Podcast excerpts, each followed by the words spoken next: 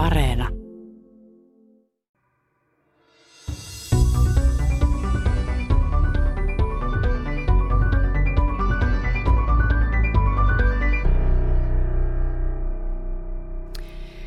Miksi lääkkeiden ja rokotteiden kehittäminen on niin hidasta ja mikä siinä kestää? Tiedeykkösessä selvitetään sitä, miten rokotteita ja lääkkeitä kehitetään vaiheittain ja miksi se vie aikaa. Professori Janne Bakman kertoo muun muassa, miksi viruslääkkeiden kehittäminen on hankalampaa kuin bakteerilääkkeiden. Rokotteiden kehittämisestä kertoo tutkimusylilääkäri Karin Blumgren. Minä olen Leena Mattila ja tapasin tohtorit Helsingin Meilaadessa. Lääkkeiden kehitys kestää iät ja ajat, niin mikä hidastaa hommaa? Kliinisen farmakologian professori Janne Bakman. No siis siinähän on monta, monta syytä tietysti, että ei se nyt niin helppoa uusia lääkkeitä kehitellä. Jos me ajatellaan ylipäänsä tätä lääkekehitystä, niin useinhan sanotaan, että parhaat tilanteethan on sellaisia useimmiten, jossa lähdetään ihan uuden idean pohjalta kehittämään lääkettä. Ja saattaa olla, että se vie 103 kuuteen vuotta – jo ennen kuin päästään edes ihmisille annostelemaan sitä uutta lääkettä. Eli, eli siinä joudutaan hakemaan sopivaa lääkeainemolekyyliä siihen juuri ideoituu kohteeseen ja hakemaan sieltä erilaisten kandidaattimolekyylien joukosta semmoista johdosta lääkemolekyyliä, jolla on lupaavimmat ominaisuudet ja sitten sitä lähdetään testaamaan ihan laboratoriooloissa ja eläinkokeissa ennen kuin uskalletaan lähteä ihmiskokeisiin. Eli käytännössä aina lääkekehityksessä joudutaan tekemään hyvin tarkkoja tutkimuksia ja kokeita ennen kuin uskalletaan ihmiselle niitä lähteä annostelemaan. Ja myöskin tätä turvallisuuspuolta selvitetään eläinkoelähtöisesti ennen, ennen ihmistutkimuksia. Prosessihan on todella pitkä. Tietysti siihen vaikuttaa tämmöisen tieteellisen ongelmatiikan lisäksi myöskin taloudelliset seikat ja mitä suuremmat riskit on kyseessä, niin sitä varovaisemmaksi myöskin tämä lääkeyritys joutuu käymään. Eli ei kannata lähteä myöskään niin kuin suin päin ryntäämään sinne niin kuin ihmislääkekehityksen loppuvaiheisiin. Jos sitten kuitenkin on iso riski, että koko lääkekehitysprojekti epäonnistuu sitten vaikkapa näiden turvallisuustekijöiden takia – Eli tämä ihmiskoetutkimus tyypillisesti etenee vaiheittain. Me puhutaan nyt oleellisista vaiheista niin kuin yksi, kaksi ja kolme, no sitten vielä nelosvaiheen tutkimukset, mutta ne on sitten jo myynnin alettua. Mutta mennään yksi vaihe kerrallaan. Ensin testataan hyvin pienellä ihmisjoukolla, ehkä haetaan semmoista turvallista siedettävää annosta, tehdään tämmöisiä niin sanottuja dose escalation tutkimuksia, jossa aloitetaan hyvin pienistä lääkeannoksista – ja sitten vähitellen lisätään niitä annoksia ja, ja seurataan koehenkilöiden tai potilaiden turvallisuutta hyvin, hyvin tarkkaan. Onko ne niitä faaseja? Eli suomeksi vaihe ja englanniksi puhutaan faaseista. Tässä puhutaan näistä lääkekehityksen faaseista eli vaiheista. Ja näiden niin kuin alkuvaiheen tutkimusten jälkeen sitten ehkä vasta kun nähdään, että tätä ylipäänsä voidaan ihmisille antaa ja ehkä nähdään jotain alustavaa tietoa siitä, esimerkiksi imeytyykö se lääke suun kautta otettuna ylipäänsä. On paljon tapauksia, joissa on käynyt ilmi, että lääkkeen imeytyminen on niin vähäistä, tehtiin mitä tahansa, että sillä ei saada minkäänlaista semmoista hyödyllistä vastetta ihmisellä aikaiseksi. Silloin se feilaa siihen ykkösvaiheeseen. No jos kaikki menee hyvin ja näyttää nyt siihen asti turvalliselta, sitten voidaan mennä kakkosvaiheeseen, jossa haetaan sitten yleensä sitä tähän lääketieteelliseen käyttöön soveltuvaa annosta, eli sellaista annosta, jolla saadaan riittävä vaikutus aikaiseksi. Ja samalla nähdään vähän jo sitten alustavasti tämä turvallisuuspuolta. Tässä vaiheessa saatetaan tarvita jo satoja tutkittavia potilaita, ehkä joskus tuhansiakin, mutta yleensä vähintään satoja. Ja, ja sitten kun tämä vaihe on riittävän pitkään, niin uskalletaan mennä siihen kolmosvaiheeseen, jossa sitten oikeasti testataan sitä uutta lääkettä. Siinä potilasjoukossa ja siinä käyttöaiheessa, johon sitä on, on suunniteltu. Ja näissä tutkimuksissahan tyypillisesti tarvitaan sitten jo tuhansia potilaita. Kuinka yleistä se on, että se lääkealkio tai semmoinen lääkkeen alkuvaihe tyssää sinne heti siinä alkuvaiheessa, että se ei vaikuta mitään ja se vaikuttava aine päättyy kallilla suunniteltu aine vessan pyttyyn kliinisen farmakologian professori Janne Backman? No mulla ei ole nyt ihan tarkkoja tilastolukemia päässä, niin, mutta kyllä niin kuin siinä alkuvaiheessakin epäonnistuvia lääkkeitä on. Voi sanoa, että johan niitä epäonnistumisia tapahtuu ennen ihmiskokeita, että silloinkin jo karsitaan tietysti sieltä niitä sopivia lääkeainemolekyylejä. Joskus voi olla, että ei edes uskalleta mennä ihmiskokeisiin. Muistikuvani on, että kymmenissä prosenteissa saattaa joskus olla jopa sen vaiheen keskeytykset. Tätä lääkekehitystä on tietysti opittu tässä historian aikana koko ajan kumuloitu sitä tietoa lisää, niin tietysti tämä tarkentuu tämä kehitystyö. Ja kyllä näissä kakkosvaiheen, kolmosvaiheen tutkimuksissakin näitä pettymyksiä sitten on tullut, varsinkin kakkosvaiheessa, niin aika usein. Ja aika usein niissä on ollut sitten tehon puute siinä syynä keskeytykseen. Toki mediasta, lehdistöstä, niin useimmiten siellä näkyy sitten ne, missä on tullut näitä haittatilanteita, jossa lääke on sitten vaarallinen ja jopa selvästi haitallisempi kuin lumelääke tai vertailuhoidot. No mitä esimerkkejä voisit mainita sellaisia, että suunnitellusta täydellisestä lääkkeestä niin sitten on haittaa? No kymmenisen vuotta sitten tapahtuneita skandaaleja oli tämä tämmöisen Degenero-yrityksen lääke, jossa tavallaan kajotti ihmisen immuunijärjestelmää ja, ja nämä on joskus aika arvaamattomia alueita. Ja tässä eläinten ja ihmisten immunologiassa voi olla isoja eroja ja sitä kautta eläinkokeista kai välttämättä saada ihan kaikkea tietoa. Mutta että tietenkin aina kun liikutaan uusilla alueilla, että joku uusi kohde, niin kyllähän siinä pitää olla erityisen niin kuin varovainen. Että, että jos tehdään jotakin semmoista, mitä ei niin kuin ole aikaisemmin tehty, tai sanotaan vielä pahimmillaan, että jos ei ole mitään niin kuin edes lähelle samanlaista tehty aikaisemmin, niin tietenkin täytyy olla erityisen varovainen. Mutta että näidenkin kokemusten takia, niin kyllähän tämä lääkekehitys on muuttunut, että entistä tarkemmin katsotaan näitä ykkösvaiheen tutkimuksia, ensimmäisiä ihmistutkimuksia tämmöisten skandaalitapausten takia. No miten sitten pystytään arvioimaan etukäteen eri lääkkeiden yhteisvaikutukset, että miten ne voi selvitä ennen kuin joku kokee ne nahoissaan? Eihän kaikkien lääkkeiden kanssa voida testata sitä uutta tulokastakaan. Yhteisvaikutuksia, siis lääkkeiden niin kuin keskinäisiä yhteisvaikutuksia, niitä on tosi paljon. Karkeastihan ne jaetaan tämmöisiin farmakokineettisiin, jossa siis lääkkeen pitoisuudet muuttuvat toisten lääkkeiden vaikutuksesta – ja sitten farmakodynaamisia, jossa, jossa tavallaan se lääkevaikutus muuttuu yhdistelmässä. Ja näitä tietysti jossain määrin pystytään niin kuin ennakoimaan sen vaikutusmekanismin ja näiden havaittujen vaikutusten ja ehkä odotettujenkin vaikutusten perusteella sitä, että minkälaisten lääkkeiden kanssa voisi tulla sitten yhteisvaikutuksia. Tietysti tämä yleensä vaatii sitten viime kädessä kuitenkin näitä ihmis, kokeita ja tutkimuksia, että tiedetään ja ymmärretään kaikki nämä ihmisissä tapahtuvat farmakologiset vaikutukset. No sitten tämä toinen puoli, tämä farmakokinetiikka, lääkkeiden pitoisuuksien muuttuminen toisten lääkkeiden vaikutuksesta, niin tämähän on semmoinen alue, josta me ollaan opittu oikeastaan viimeisten 20-30 vuoden aikana erittäin paljon. Ja, ja me tiedetään näitä mekanismeja, mitkä voi johtaa tämmöisiin lääkepitoisuuteen vaikuttaviin yhteisvaikutuksiin. Me tiedetään ne hyvin kattavastikin jo ja pystytään aika kohdennetusti tutkimaan jo jopa niin, kuin niin sanotussa prekliinisessä tutkimuksessa, siis ihan laboratorio-olosuhteissa, ja ainakin ennakoimaan sitä, mitä riskejä siellä voisi ehkä olla, jolloin sitten näissä kliinisissä tutkimuksissa pystytään keskittymään näihin alueisiin hyvin nopeasti. Tämä puoli on kehittynyt kyllä erittäin, erittäin voimakkaasti. Pystytään jopa jossain tilanteessa on melkeinpä pystytty ennustamaan melkein tarkalleen tämmöisiä lääkepitoisuusmuutoksia, mitä yhteisvaikutukset aiheuttaa.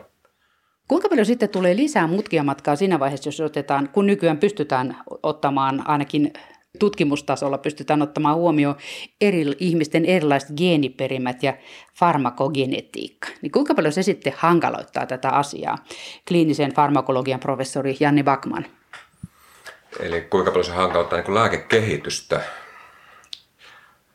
No, tämä on tietysti monisyinen kysymys, että joskushan se voi olla jopa niin kuin semmoinen, no ainakin genetiikka voi olla joskus jopa niin kuin apuväline lääkekehityksessä, että, että meillä on jopa lääkkeet, jotka on oikeastaan gene, geneettisten löydösten perusteella kehitetty, eli nämä lääkekohteet on tunnistettu geneettisten erojen perusteella.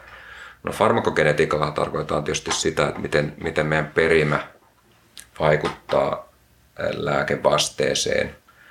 Eli minkälaisia yksilöeroja on, on siinä lääkevasteessa. Ja tämä on tämmöinen alue, josta meillä on no, 180-luvulta asti ainakin aika massiivisesti lisääntynyt tämä tietämys. Alkuuhan näitä melkein pelättiin tällaisia ominaisuuksia, lääkeominaisuuksia, jotka johti isoihin geneettisiin eroihin. Meillä on esimerkiksi lääkemetaboliassahan on valtavia eroja, esimerkiksi tämä SYP2D6 entsyymi, maksan yksi keskeisiä lääkemetabolian entsyymejä, niin sehän puuttuu osalta esimerkiksi meidän suomalaisilla käytännössä täysin olematon entsyymiaktiivisuus parilla kolmella prosentilla. Ja Miten se vaikuttaa, jos se puuttuu tai sitä on paljon? No sitten toisaalta niin meillä on myöskin, meillä on itse asiassa poikkeuksellisen sanoisiko runsaasti sellaisia, joilla on, joilla on keskimääräistä huomattavasti nopeampi tämän entsyymiaktiivisuus. Meillä on sellaisia henkilöitä, joilla on useampia geenin alleeleja kuin enemmän kuin kaksi, kuin yleensä meillä on kaksi. Eli no, molemmat ääripäät. Eli molemmat ääripäät löytyy tästä entsyymistä ja tähän voi heijastua sitten lääkepitoisuuksiin niin, että niissä on hyvin huomattavaa vaihtelua. On lääkkeitä, joiden kohdalla on monikymmenkertaisia eroja tämän genetiikan vuoksi näiden lääkkeiden pitoisuuksissa. Sitten ihmisessä? Ihmisessä, kun ihminen, jos otetaan sama annos, esimerkiksi tiettyjä masennuslääkkeitä, mutta se vähän vanhempia masennuslääkkeitä, niin, niin tässä voi olla yli 50-kertaisia eroja eri ihmisten välillä. Ja silloin tietysti ymmärretään, että se lääkevaikutuskin on hyvin, hyvin eri tasolla, jos annetaan standardiannos kaikille. Että tämmöisiä tosiaan, tämä oli, onko tämä esimerkki siitä, että tämmöisiä, sanotaan, että semmoisia lääkkeitä, jotka metaboloitu juuri tämän 2D6 entsyymin kautta, niin niitähän pelättiin suorastaan, niitä vältettiin. Haluttiin valita semmoisia lääkemolekyylejä, joilla tämä entsyymi ei ainakaan yksin olisi vastuussa sitä lääkkeen poistumista elimistöstä. Mutta että nämäkin on asioita, joita on niin opittu hallitsemaan ja hallinnoimaan. Ja kyllä nyt viime vuosinakin on vielä tullut kliinisen käyttöön lääkkeitä, jotka sitten tämän ensimmäisen kautta poistuu. Mutta että voi sanoa, että ei tämä nyt varsinaisesti nyt ehkä hankaloita sitä lääkekehitystä, pikemminkin se helpottaa se, että me tiedetään näitä asioita. Niihin osataan suhtautua oikealla tavalla, että jos suunnitellaan lääkettä johonkin tämmöiseen sanotaan kansansairauteen, niin ei välttämättä ole hyvä ajatus, että se on, olisi esimerkiksi tämän entsyymin kautta metaboloitua ja erittäin herkkä tämmöiselle geneettiselle vaihtelulle. Sitten jos on joku vähän pienemmän, sanotaan harvinaisempi sairaus, niin silloin sen kanssa voidaan ehkä pärjätä ja tänä päivänä pystytään myöskin testaamaan näitä geneettisiä eroja. Onko se kodeinin haitallinen pitoisuuden nousu sitten tekemisissä SYP2D6 kanssa, että tuota, kun siinä joillain ihmisillä kodeinin käytön jälkeen yskän lääkkeestä tai muusta, niin se morfiinipitoisuus nousee liikaa ja varsinkin jos on pienikokoinen ja lapsi, niin voi päätyä sieltä hengitys lamaantuu. Niin onko näitä muita tämmöisiä, mitkä menee tätä samaa reittiä, joko poistaa ja sitten jää elimistöön nostattamaan pitoisuutta?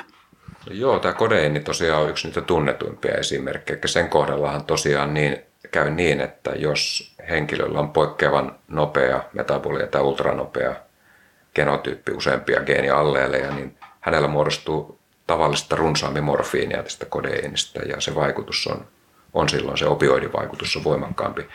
Tämä entsyymi kyllä osallistuu hyvin monien lääkkeiden metaboliin. Että siellä on masennuslääkkeitä, muita, muita psyykelääkkeitä, sydänlääkkeitä esimerkiksi, aika tavallinen beta ja metoprololi ja hyvin monia muitakin yksittäisiä lääkkeitä metaboloituu tämän, tämän entsyymin kautta.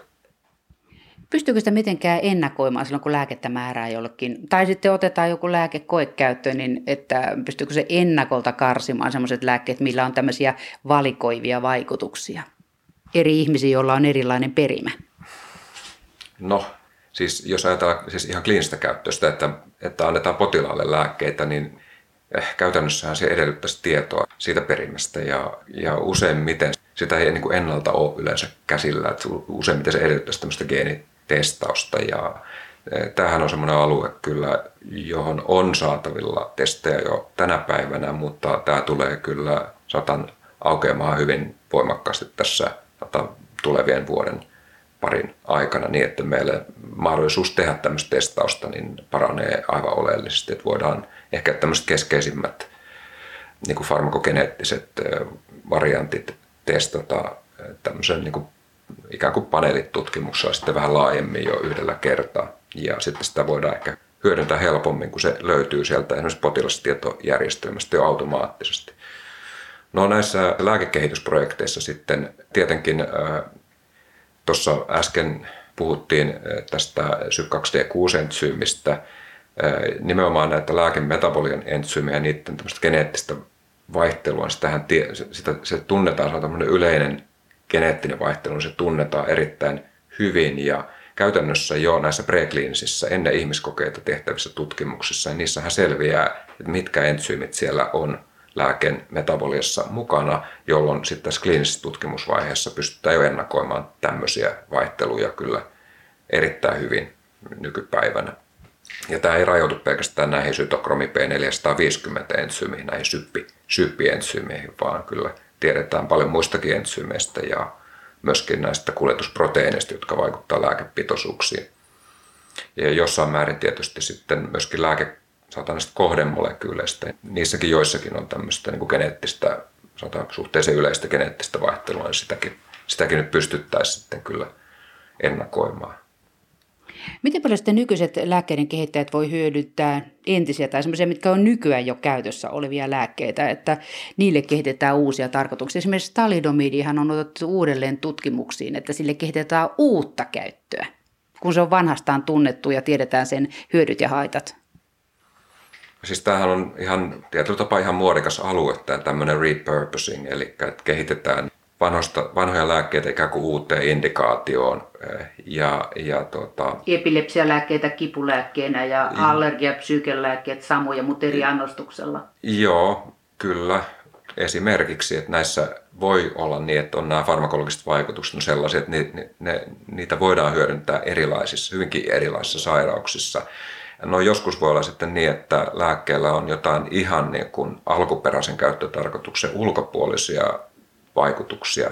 Ja tämmöistäkin voitaisiin sitten ryhtyä hyödyntämään. Viagra. Hyö, hyödyksi. No esimerkiksi joo, mutta ihan toisenlaisia vaikutuksia. Esimerkiksi parikymmentä vuotta sitten, kun kehitettiin niitä HIV-lääkkeitä, yksi näistä proteasiesteistä, tämä ritonaviiri, niin sillä havaittiin silloin hyvin alkuvaiheessa, että se on silloin erittäin voimakas lääkeyhteisvaikutuspotentiaali. Eli se monikymmenkertaisesti muiden proteasiestejen, tiettyjen muiden proteasiestejen vai, pitoisuudet elimistössä estämällä lähes täysin niiden lääkeainemetabolian.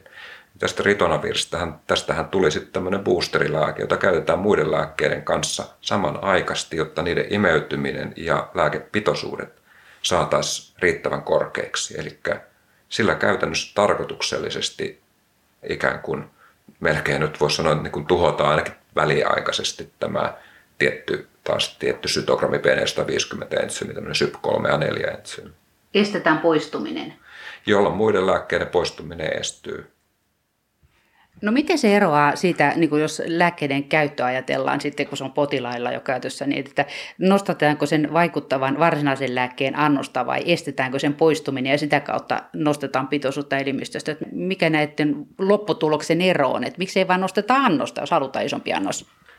No tuossa lääkekehityksessä joskus tullaan ongelmiin siinä vaiheessa, kun annetaan ensimmäistä kertaa ihmiselle. Ja, ja saattaa olla tilanteet, joissa todetaan, että vaikka kuinka nostetaan lääkeannosta, niin ei saada riittävää pitoisuutta.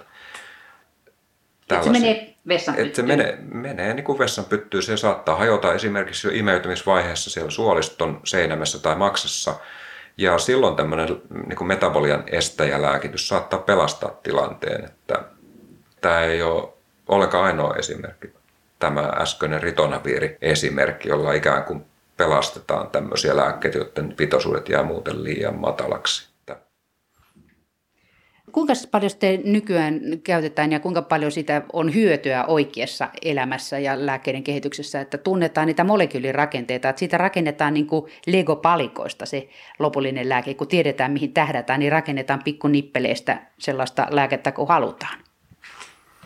No kyllähän se tietysti sehän on kehittynyt hyvin pitkälle ja, ja sitähän käytetään niin kuin nimenomaan siinä alkuvaiheen kehitystyössä, en, ehkä, ehkä jo ennen kuin lähdetään edes syntetisoimaan näitä lääkemolekyylejä. Eli jos me tunnetaan esimerkiksi lääkkeen niin kuin se haluttu kohde reseptori esimerkiksi tai entsyymi, johon halutaan lääkevaikutusta. Avainlukkujuttu. Niin, niin sitten me voidaan niin kuin suunnitella, suunnitella oikeastaan niin kuin tietokoneen avulla jo, jo että minkä näköinen molekyyli saattaisi olla soveltuva siihen. Että kyllä tämä on kehittynyt tosi paljon, että tämmöistä ilman muuta käytetään. Onko tästä lääkeaineiden uusiokäytöstä jotain sellaisia käytännön esimerkkejä? Millä olisi merkitystä tavalliselle kenelle hyvänsä? No ehkä tällä hetkellä voisi tietysti ottaa tämän hydroksiklorokiinin, klorokiinin niin kuin ehkä esimerkiksi tästä uusiokäytöstä tai niin kuin repurposing. Malarialääke. Lähestymistavasta. Aivan. Siis vanha malarialääke ja vanha reumalääke, jota on käytetty erittäin runsaasti.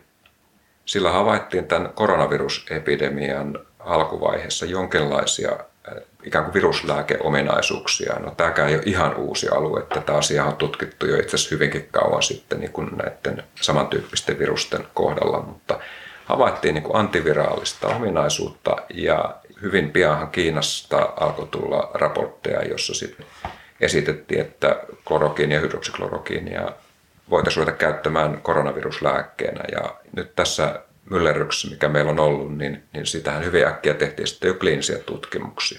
Tämähän on niin yksi niitä etuja, minkä takia tästä repurposingista ollaan kiinnostuneita. Että ei tarvitse tehdä sitä prekliinistä tutkimuspuolta ollenkaan niin tarkkaan kuin mitä aivan uudelle lääkkeelle, koska meillä on olemassa jo kliinistä kokemusta, tietoa siitä, että... Teho ja turvallisuus. Niin, niin kuin tehosta ja turvallisuudesta, ja se on niin kuin ikään kuin Eh, kliiniseen käyttöön hyväksytty aine olemassa. Eikä voitiin aika pian lähteä tekemään tämmöisiä tutkimuksia. No, kun tämä ei ollut lääkeyrityksen kehitysprojekti, ei tämmöinen enää, tähän ei kovinkaan kummosta bisnestä tämmöisen Patentit on ummessa. Kehittäminen. Ei, tässä ei varmaan tämmöisiä patentoitavuuksia ole. Niin, niin tämähän tietysti johti vähän siihen tilanteeseen. Näitä tehtiin sitten vähän villisti eri puolilla maailmaa näitä tutkimuksia. Tällä hetkellähän se vaikutelma kyllä on, että tämä ei, ei nyt kyllä kummonen viruslääke ole tämä hydroksiklorokiini, mutta, mutta hyvä esimerkki siitä, että mitä etua siitä tulee. Päästään niin kuin liikkeelle siitä kliinisestä tutkimuksesta suoraan. Sen takia tästä strategiasta ollaan kiinnostuneita.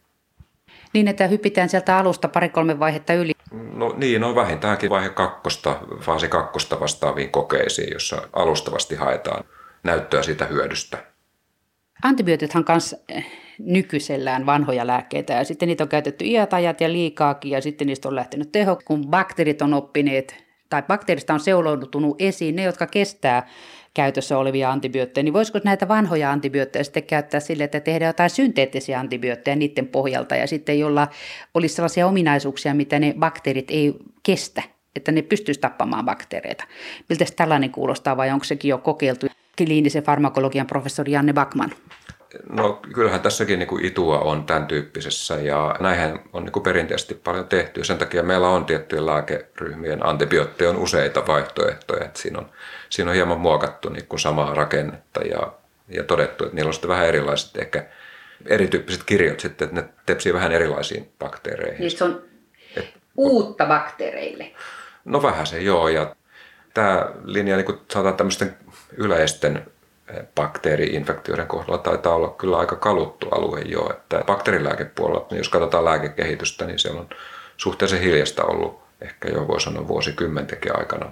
Mutta on tietysti sellaisia sanotaan vähemmän tutkittuja bakteereja, joiden kohdalla tämän tyyppistä lähestymistapaa ehkä voisi hyödyntää paremmin. Esimerkiksi trooppisia tauteja tässä kategoriassa.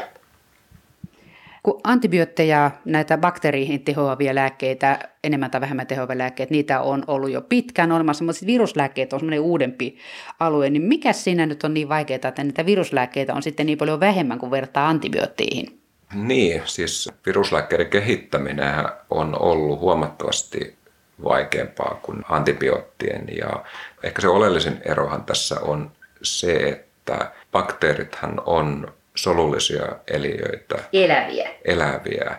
Niin virukset taas, niillä ei ole omaa solua, vaan hän käyttää hyväkseen sitä isännän, sen sairastuneen henkilön solukkoa ja lisääntyy sitten siellä käyttämällä hyväksi sitä ihmisen omaa elimistöä ja tähän tekee sen hankalaksi, koska ei voi ajatella, että me kehitettäisiin semmoisia lääkkeitä, jotka tuhoaisivat sen elimistön oman solun järjestelmän, jota se virus käyttää hyväkseen.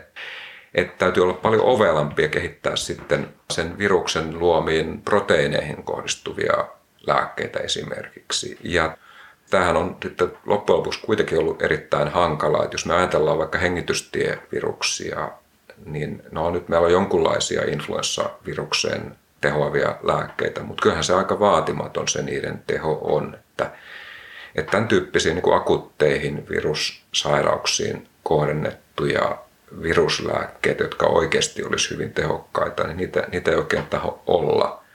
Että vaikeita kohteita ovat kyllä.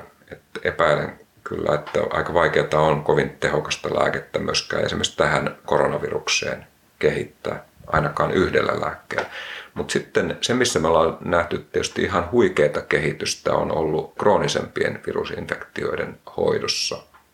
Käyttämällä yhdistelmää eri lääkkeistä, joilla on erilaiset toisiaan voimistavat vaikutuskohteet, niin esimerkiksi HIV-hoidossa päästään nykyhoidolla yhdistelmillä sellaiseen tilanteeseen, jossa se virusmäärä saadaan pidettyä käytännössä niin matalana, että se ei, se ei aiheuta minkäänlaista immunipuolustuksen häiriöitä useallakaan potilaalla. C-hepatiittiinhan on myös kehitetty hoitoa. Tämähän on niin kuin ihan huikea tämä C-hepatiittipuolen kehitys. Eli tässä vähän samalla tavalla kuin HIV-lääkkeessä, niin tämmöisellä lääkeyhdistelmällä niin saadaan erittäin hyviä tehoja. Eli tänä päivänä pystytään valtaosa näistä potilasta itse asiassa parantamaan. Eli semmoiset potilaat, joilla muuten olisi ehkä pysyvästi C-hepatiittivirus elimistössä, niin pystytään eradikoimaan, poistamaan se virus kokonaan näillä hoidoilla. Että tässä, tässä on tehty kyllä ihan huikea kehitys. Muutama vuosi sittenhän tämä tuli, vajaa viisi vuotta sitten oikeastaan nämä uudet tehokkaat lääkkeet ja lääkeyhdistelmät käyttöön. Ja tämähän on mullistanut tämän C-hepatiitin hoitomahdollisuudet. Niin, että se C-hepatiitti saadaan hoidettua kokonaan pois elimistöstä, mutta HIV-lääkitys on loppuikäinen, että se pitää vain aisoissa sitä virusta, eikö näin? No näinhän se tällä hetkellä on. Että tietenkin sitä aina, aina voisi toivoa, että semmoinenkin yhdistelmä kehitetään joskus, jolla saataisiin sitten poistua se HIV-viruskin. Mutta tota, kyllähän tämä on niin todella kiehtovaa kaiken kaikkiaan tämä lääkekehityspuoli. Että, että kyllä tämä moderni lääkekehitys, niin kyllä tämä ihmeisiin pystyy melkein voi sanoa, että toivotaan, että semmoinen saadaan vielä tähän koronavirukseen, ehkä näiden rokotteiden kautta. Onko se virusten pois nirhaaminen ongelma siinä, että kun bakteerilla on, se on oma solu, niin voidaan tappaa se oma bakteerisolu, kun se on erilainen kuin ihmissolu, mutta kun viruksella ei ole solua, vaan se menee ihmissolun sisään, niin silloin pitäisi tappaa ihmissolu. Eli semmoinen lääkehän on, niin kuin, jos ei tappava, niin ainakin vaarallinen. No, no näin juuri. Näinhän se juuri on. Että, et, ja tässähän niin kuin sanotaan välimuodoksi voi heittää nyt nämä sieniinfektiot, sienet. Ja myöskin sienethän on ollut vähän hankalampia kohteita ihan sen takia, että no niillähän on omat solut kyllä, mutta niissä on hieman enemmän niin kuin samankaltaisuutta ihmissoluihin kuin näillä bakteerisoluilla, ainakin tiety, tietyiltä osin ja sitä kautta ne on ollut vähän vaikeampi kehittää, mutta että varmaan tämä on ollut se haaste ja, ja nyt jos ajatellaan lääkekehityksen historiaa, me ollaan kuitenkin ensin kehitetty näitä bakteerilääkkeitä ja, ja opittu niistä, miten saadaan tämmöisiä vieraita patogeeneja niin tapettua ja poistettua.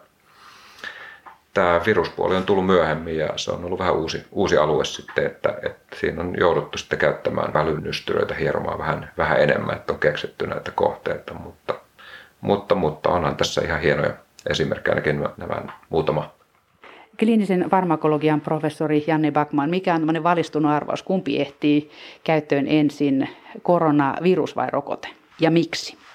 Niitä niin kuin viruslääke vai, vai tämmöinen rokote, niin kyllä minusta näyttää aika selvältä, että rokote tulee ensin. Että nyt tämä rokotekehityshän on jo aika hyvässä vauhdissa. Tämä on ollut ihan supernopeata tämä rokotteiden kehittäminen tässä tilanteessa. Meillä on sanotaan, että semmoisia varten otettavia rokotekehitysprojekteja on kymmenittäin maailmalla ja siellä on osa, osalla näistä hankkeista, niin siellä on jo saatu rekrytoitua näihin kolmosvaiheen tutkimuksiin tarvittavat henkilöt, joille annetaan tämä rokote ja tähän menee vain muutama kuukausi, niin nähdään se tulos, että kuinka hyvin se suojaa tämmöisessä muutaman kuukauden seurannassa infektiolta.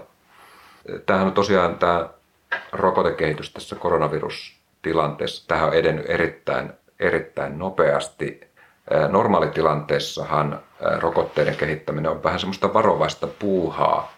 Meillä on esimerkkejä tilanteista, jossa rokotteet on saanut aikaan jopa epäsuotuisia tämmöisiä immuunivasteita niin, että on olemassa riski esimerkiksi eläinkokeiden perusteella, että rokotteet itse asiassa pahentaisi tautia.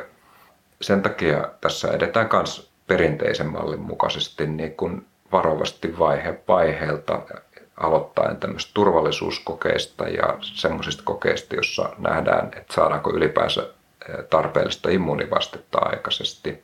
Ja sitten toinen tekijä, joka aiheuttaa varovaisuutta, on se pelko siitä, että projekti epäonnistuu. Entä jos koko epidemia, pandemia loppuu eikä ole enää potilaita, joilla Käy SARSissa. Niin, aivan. Taloudelliset investoinnit on mittavia, varsinkin siinä vaiheessa, kun tarvitaan tuottaa tätä rokotetta kymmeniä tuhansia yksiköitä, niin silloin tarvitaan jo tämmöistä niin kuin tehdasmaista tuotantokapasiteettia ja, ja kymmeniä tuhansia annoksiahan tarvitaan tämmöisiin kolmosvaiheen tutkimuksiin tämmöisessä tilanteessa, jossa se taudin esiintyvyys siinä populaatiossa on niin, kuin niin sanotusti no, suhteellisen matalaan. Et näiden syiden takia normaalisti niin tämä kehitys on erittäin hidasta, mutta nyt, nyt tässä on tuota niin paljon backupia, niin paljon yhteiskunnat on mukana. Kaikki on niin kuin, ikään kuin yhteisessä sodassa tätä virusta vastaan, että rahaa on niin kuin tarjolla ja on, on mahdollisuus niin kuin investoida ja ottaa näitä riskejä. Ja se näkyy nyt tosiaan siinä, että näitä on kymmenittäin näitä rokotekehitysprojekteja menossa. Niin ja sitten nykyisin käytössä olevat rokotteet, joita on hitaasti kehitetty, ne on mennyt sen pitkän kaavan mukaan, eli niistä on karsittu kaikki riesat matkalta niistä koekandidaateista ja lopputulos on toimiva, mutta vaaraton. No näinhän se on tietysti. Että, ne, että nythän tässä on niin tosiaan testataan jopa sellaisia rokotetyyppejä, joita ei ole aikaisemmin tämmöiseen hyväksyttyyn kliiniseen käyttöön edes päästetty näillä olemassa olevilla rokotetyypeillä, niillähän on myöskin tätä tuotantokapasiteettia tietyllä tapaa niin kuin jo olemassa. Että, että, että nämä uudet teknologiat, niin näiden kohdalla tietysti tämäkin vaatii investointia, jos halutaan sitten ruveta tämmöiseen tehdasmaiseen tuotantoon.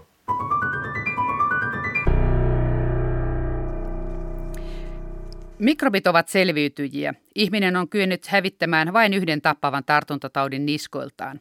Kattavilla rokotuksilla isorokkovirus on poistettu ihmisten kimpusta. Sitä löytyy enää sotilaslaboratorioista. Poliokin on lähes hävitetty tauti. Tärkeä etappi saavutettiin 25.8., kun WHO julisti koko Afrikan vapaaksi endemisestä eli kotoperäisestä villipoliosta. Villipolio esiintyy enää Afganistanissa ja Pakistanissa. Tapauksista alle prosentti on halvauksia aiheuttavaa paralyyttistä poliota. 25 maassa on kuitenkin edelleen riski sairastua polioon, joten niihin suositellaan rokotusta, jos reissu kestää yli kuukauden. Suomesta polio hävitettiin rokotuskampanjoilla 60-luvun alussa. Suomen viimeinen poliotapaus oli vuonna 1985. Poliovirusten esiintymistä seurataan jätevesistä myös Suomessa. Rokotteet ja parantunut hygienia ovat romahduttaneet lapsikuolleisuuden länsimaissa. Vakavat lastentaudit on melkein saatu hävitettyä.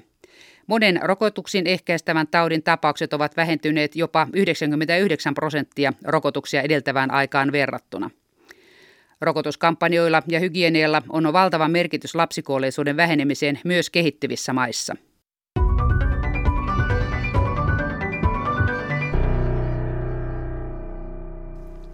Tutkimusylilääkäri, dosentti Karin Blumgren, miten rokotteita kehitetään? No, rokotteiden kehittäminen on hirveän kallista ja se kestää pitkään. Että siinä lähdetään alun perin siitä, että mikä on se tauti. Ja ennen kuin päästään edes eläinkokeisiin, niin pitää testata todella useita molekyylejä, että miten ne, minkälaiset vaikutusmekanismit siinä on. Ja kaikki se vie aikaa. Ja rokotteen kehittäminen tyypillisesti kestää niin kuin kymmenkunta vuotta.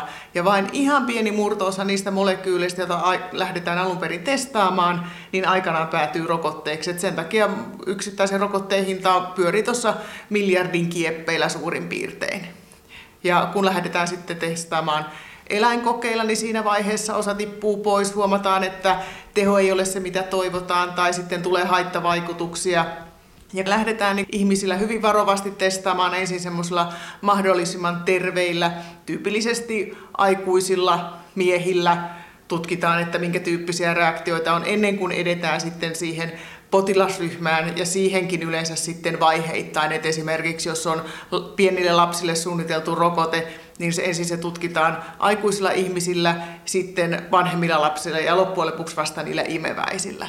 Ja kaikista näistä vaiheista kerätään todella, todella tarkkaan sitä tietoa, ja kaikista näistä rokotteista ei kehity sellaista puolustusjärjestelmän reaktiota, joka olisi riittävä sen taudin kannalta. Et joka vaihe vie aikaa ja analysoidaan hirvittävän tarkkaan. Että kun lääkettä lähdetään kehittämään, niin siinä on vielä erilainen lähtökohta, koska se lääke annetaan aina sairaalle ihmiselle. Ja silloin on hyväksyttävämpää se, että siitä tulee jotakin haittoja. Että voidaan ajatella vaikka, että jos on syöpä, niin sitten on ihan ok, että lähtee hiukset. Että se on kuitenkin pienempi paha kuin se, että ei lähde henki, kun annetaan jotakin sytostaattia. Mutta se, että jos rokotetaan terveitä ihmisiä siltä varalta, että he eivät saa vaikka jäykkäkouristusta, joka on aika epätodennäköistä sen saaminen, niin silloin ei ole hyväksyttävää saada juuri minkäänlaista reaktiota että on todella, todella tarkkaa ja myöskin viranomaisten taholta syystäkin tosi tarkasti säädeltyä. No miten tämä on mahdollista, että tätä koronarokotetta, niin sitä kehitetään pikavauhdilla, että mitä siinä sitten loikitaan yli, mitä vaiheita? No siinä mennään vaiheita niin aika samanaikaisesti. Et tietenkin kun nämä eri vaiheet kestää kauan ja maksaa, niin ei yleensä haluta testata niin kuin hirmu montaa vaihtoehtoa yhtä aikaan, vaan halutaan katsoa, että olisiko tästä hyötyä. Jos ei, niin otetaan seuraava. Että tässä edetään laajalla rintamalla, että se on niin kuin yksi asia, että asiat ei tapahdu peräkkäin. Ja tietysti yksi semmoinen itsestäänselvä asia, missä pystytään niin kuin lyhentämään, on se, että on otettu tällaiset ohituskaistat käyttöön jokaisessa lupaprosessissa, että ei tarvitse odottaa sitten kahta kuukautta, että saadaan lausunto lääkeviranomaisilta tästä eettisyydestä ja ei tarvitse toimittaa kaavakkeita eettiselle toimikunnalle montaa viikkoa aikaisemmin. Että näistä saadaan tietysti nipistettyä sitten jokunen kuukausi. Mutta ne ei ole tässä se ratkaiseva asia, vaan se, että siirrytään suoraan tällaisesta terveillä vapaaehtoisilla tehdystä testauksesta sitten niin kuin tähän laajempiin tuhansien ihmisten testaukseen. Et lääke- ja rokotekehitys jaetaan tämmöisiin faaseihin, eli vaiheisiin, ja se faasi yksi on just se terveiden ihmisten tutkiminen, niin siitä sitten hypätäänkin suoraan faasiin kolme, joka on sitten tämmöinen laajamittainen tutkiminen. Et tutkitaan niin kuin isommalla porukalla, että se faasi yksi on yleensä vain muutamia kymmeniä, ja sitten se seuraava vaihe on yleensä sitten muutamia kymmeniä tai satoja, ja sitä seuraava on sitten se tuhansia, niin nyt hypätään suoraan sieltä kymmenistä sinne tuhansiin. Et sillä tavalla sitä saadaan aika paljonkin nopeutettua ja tietysti myös sillä tavalla, että otetaan niin taloudellisia riskejä. Että siinä vaiheessa, kun näyttää, että on suhteellisen lupaava molekyyli, josta ei ole kovin paljon haittavaikutuksia ja joilla on, näyttää, että on toivottava hyöty, niin eihän nyt normaalisti siinä vaiheessa tehdä 200 miljoonaa annosta varastoon siltä varalta, että tämä onkin hyvä tuote. Ja nyt tehdään juuri niin. Että sitten heti, jos turvallisuus ja teho näyttää siltä, että tämä on hyvä tuote, niin sit sitä on heti niin sanotusti kaupoissa. Että yleensähän todellakaan ei. Niin, että siinä on rokotekehittäjällä on iso riski siinä, että niillä on useampaa sorttia rokotetta, isot määrät varastoissa ja niistä hyötyy mikään ei pääse jatkoon. Juuri näin. Että tässä on, tämä, on katsottu, että se on niin iso, iso etu, että se saadaan nopeasti käyttöön, niin kuin tässä tapauksessa tietysti on, että on otettu sitten se riski. Näitä koronarokotteita kun kehitetään, niin joissain niissä on sama adjuventti kuin siinä muinaisessa sikainfluenssarokotteessa. Miten riskeitä se on odotettavissa, jos se faasi 2 hypätään yli, kun silloin takavuosina sikainfluenssarokotteessa oli sellainen adjuvantti, että osa suomalaisista perimmäinen riskien takia sai siitä sitten narkolepsian riesakseen, että mitä tässä niin voi tapahtua, kun hypätään se yksi vaihe välistä yli? No itse asiassa narkolepsiahan ei tullut siitä adjuvantista, vaan se tuli sen itse viruksen ominaisuuksista. Ja se asia ei olisi tullut esille siinä faasi kakkosessa, koska se on niin harvinainen. Mutta rokote tutkimuksethan ei pääty siihen, kun se rokote on markkinoilla, vaan sitten tulee vielä tämä faasi neljä, jonka tarkoituksena on juuri selvittää niitä harvinaisempia haittavaikutuksia. Et jos on vaikka joku haittavaikutus, joka tulee yhdelle 50 000 rokotteen saajasta, niin ei se tulisi noissa ykkös-, kakkos- ja kolmosessa. Mutta sitten jos se annetaan viidelle miljoonalle ihmiselle, niin sitten me puhutaan kuitenkin osadoista ihmisistä, ketkä sen saa. Että se adjuvantti ei ole mikään narkolepsia-riskiä aiheuttava tekijä. Onko tässä rokotekehittelyssä hyötyä siitä jostain niin samantyyppisiin tauteihin tai samansukuisiin tauteihin aikaisemmin kehitetyistä rokotteista, että voiko niistä sitten jatkojalostaa tähänkin sopivia?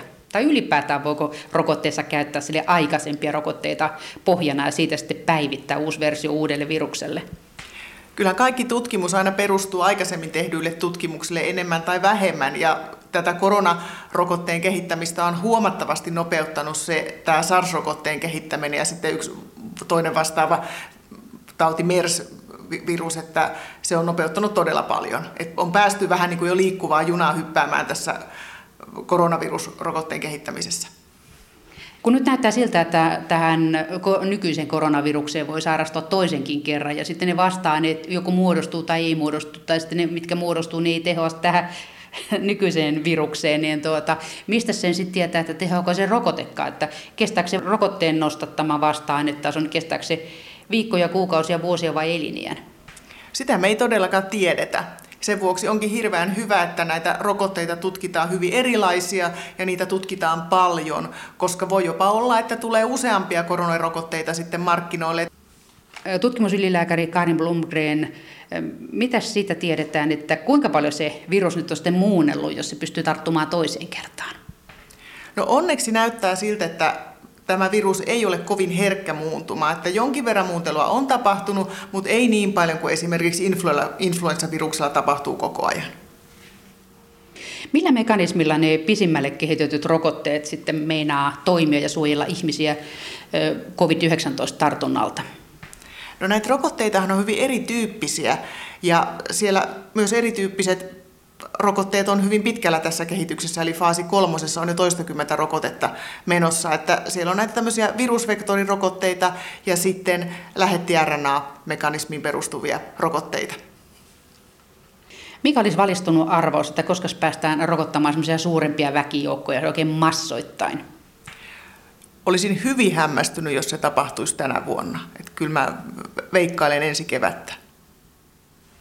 Täällä Helsingin Meilahdessa Meilahden rokotetutkimuskeskuksessa MEVAKissa kehitetään rokotteita, suomalaisrokotteita Suomen markkinoille, niin mitä täällä on tekeillä? No täällä ei varsinaisesti kehitetä rokotteita, vaan täällä tutkitaan rokotteita. Et tällä hetkellä on, siellä tutkitaan vyöruusurokotteita ja sitten raskaana olevien naisten RS-virusrokotetta ja sitten on alkamassa myös pienten lasten eräs bakteerirokote, josta ei saa vielä sanoa, kun ei ole nimet paperissa. No mitä ihmeen virkaa on vyöruusurokotteella, koska se vesirokkovirus, joka sen aiheuttaa, niin sehän on sairastettu aikoja sitten ja sillä ihmisellä on jo se tauti, se vaan pullahtelee pintaa silloin, kun immunipuolustus vähän huilailee liikaa. Vyöruusuhan voi olla todella piinallinen tauti, kun siitä jää se se on ensinnäkin kauhan kivulias silloin tullessaan ja sitten siitä voi jäädä pysyviä kiputiloja. Et vyöruusurokotehan on jo markkinoilla ja sen tarkoituksena on estää se, että niillä ihmisillä, ketkä ovat sairastaneet sen vesirokon, niin he eivät sitten sairastuisi siihen vyöruusuun. Eli se vesirokkovirus, joka on siellä selkäytimessä, ei sitten aktivoituisi vyöruusuksi. Ja tämä on nyt juuri sellainen tutkimus, että markkinoilla on jo vyöruusurokote, mutta nyt tutkitaan, että voidaanko sen vyöruusun uudelleen esiintymistä estää niillä potilailla, jotka ovat sen kerran sairastaneet. No mitä, sitä, mitä järkeistä on testata, jos se on jo käytössä siihen, että vesirokkovirus ei ilmaan ilmene pintaan vyöruusuna, niin mitä sitä nyt enää testata, jos se on jo testattu ja silloin se käyttölupa siihen vyöruusun estämiseen? Aina jos lääkkeelle tai rokotteelle haetaan uusi käyttöaihe, niin se täytyy tutkia, että onko se turvallinen siinä tutkittavien materiaalissa. Eli nyt tutkitaan niitä potilaita, jotka ovat jo kerran sairastaneet vyöruusun, että ehkäiseekö se rokote sitten sen uudelleen tulemista. Että lääkkeitä tai rokotteita ei saa ihan fiilispohjalta ruveta määräämään sellaisille ryhmille, joilla sitä ei ole tutkittu. Eli alun perin sitä käytettiin vain vesirokon sairastaneille sen ensimmäisen vyöruusun estämiseen, vai? Juuri näin. Kun sellaisia ihmisiä, joilla on riski sairastua vyöruusun, kun ne ovat sairastaneet vesirokon nuorena, niin niitähän on ihan hillittömän paljon Suomessa, koska vesirokkorokote on aika uusi tuttavuus. Niin miten se sitten valkatte, että ketkä niistä rokotetaan vyöruusurokotteella? Niitähän on varmaan miljoona tai kolme miljoonaa niitä ihmisiä. No kuka tahansahan saa ostaa itselleen sen rokotteen, jos, jos haluaa, mutta erityisen perusteltua se on ihmisille, kenellä on joku puolustuskykyä heikentävä sairaus, joka tekisi sen, että se vyöruusu olisi heille sitten jopa hengenvaarallinen ja joka tapauksessa erittäin epämiellyttävä. No minkä takia sitä RS-virusrokotetta sitten annetaan raskaana oleville naisille, kun eihän se nyt aikuisille ole tauti eikä mikään. Sehän on pikkulasten riesana silloin, kun sen saa hyvin pienenä, niin silloin se on vaarallinen ja ikävä. Alle yksivuotiaillahan RS-virusinfektio voi olla todella inhottava, koska sen ikäisellä on niin pienet keuhkoputket ja se virus aiheuttaa niiden keuhkoputkien supistumisen, eli lapset voivat ihan kirjaimellisesti tukehtua kuoliaaksi. Näin ei onneksi tapahdu kyllä Suomessa, koska meillä on niin hyvä terveydenhuoltojärjestelmä, mutta maailmanlaajuisesti se on yksi isoimmista varhaislapsuuden tappajista. Ja valitettavasti niin pienet lapset ei vielä oikein pysty muodostamaan vasta-aineita tarpeeksi tehokkaasti, jonka vuoksi on erittäin eleganttia, että rokotetaan se äiti, jolloin sikiö saa kehittyessään sitten napanuoran kautta nämä vasta-aineet ja hän syntyy sitten jo vastustuskykyisenä tälle RS-virusinfektiolle. Ja tietenkin on myös etuna se, että saahan se äitikin sen suojan, jolloin hän ei sairastu sitten silloin, kun hänen pitäisi hoitaa pientä lasta. Sitä ei tiedetä, että saadaanko sitten niitä vasta-aineita myös imettäessä äidinmaidon kautta, mutta sekin on yksi mahdollisuus. Kuinka yleistä tämmöinen niin mutkan kautta rokottaminen, onko, vai onko tämä ainutlaatuista? Ei ole influenssasuojasana. No, influenssarokotteessaan käytetään sitä samaa periaatetta, että kyllä se on ihan tunnettu mekanismi. Ja se on aina tietysti mukava, ettei pientä lasta tarvitse sitten rokottaa, että tavallaan äiti ottaa sen pienen pistämisen lapsensa puolesta. Mutta influenssarokotetta suositellaan Suomessa raskaana oleville naisille ihan tästä samasta syystä. Niin ja sitten siinä on se, että jos se pikkulapsi silloin alle yksivuotiaana pystyy kehittämään vielä niitä vastaan, että se edes hyödyttäisi rokottaa sitä just silloin riski-ikäisenä. Juuri näin. Kuinka tämmöinen mutkan kautta annettu RS-virusrokote sitten, sen teho kestää? Tutkimusylilääkäri Kaarin Blumgren. No sitä itse asiassa vielä tiedetä, mutta se riittäisi, että se kestäisi sen lapsen ensimmäisen vuoden, koska yli yksivuotiaalla RS-virus ei aiheuta niin pahoja tulehduksia. No miltä se näyttää tämä koronarokotteen valmistuminen? Kyllähän se lupaavalta näyttää, että vaikka siinä on paljon asioita, mitä ei tiedetä, eikä tietenkään kaikki rokoteaiheut johda maaliin, niin kyllähän tässä niin kuin aivan valtavan ponnistuksen on koko maailman terveydenhuoltojärjestelmä tehnyt.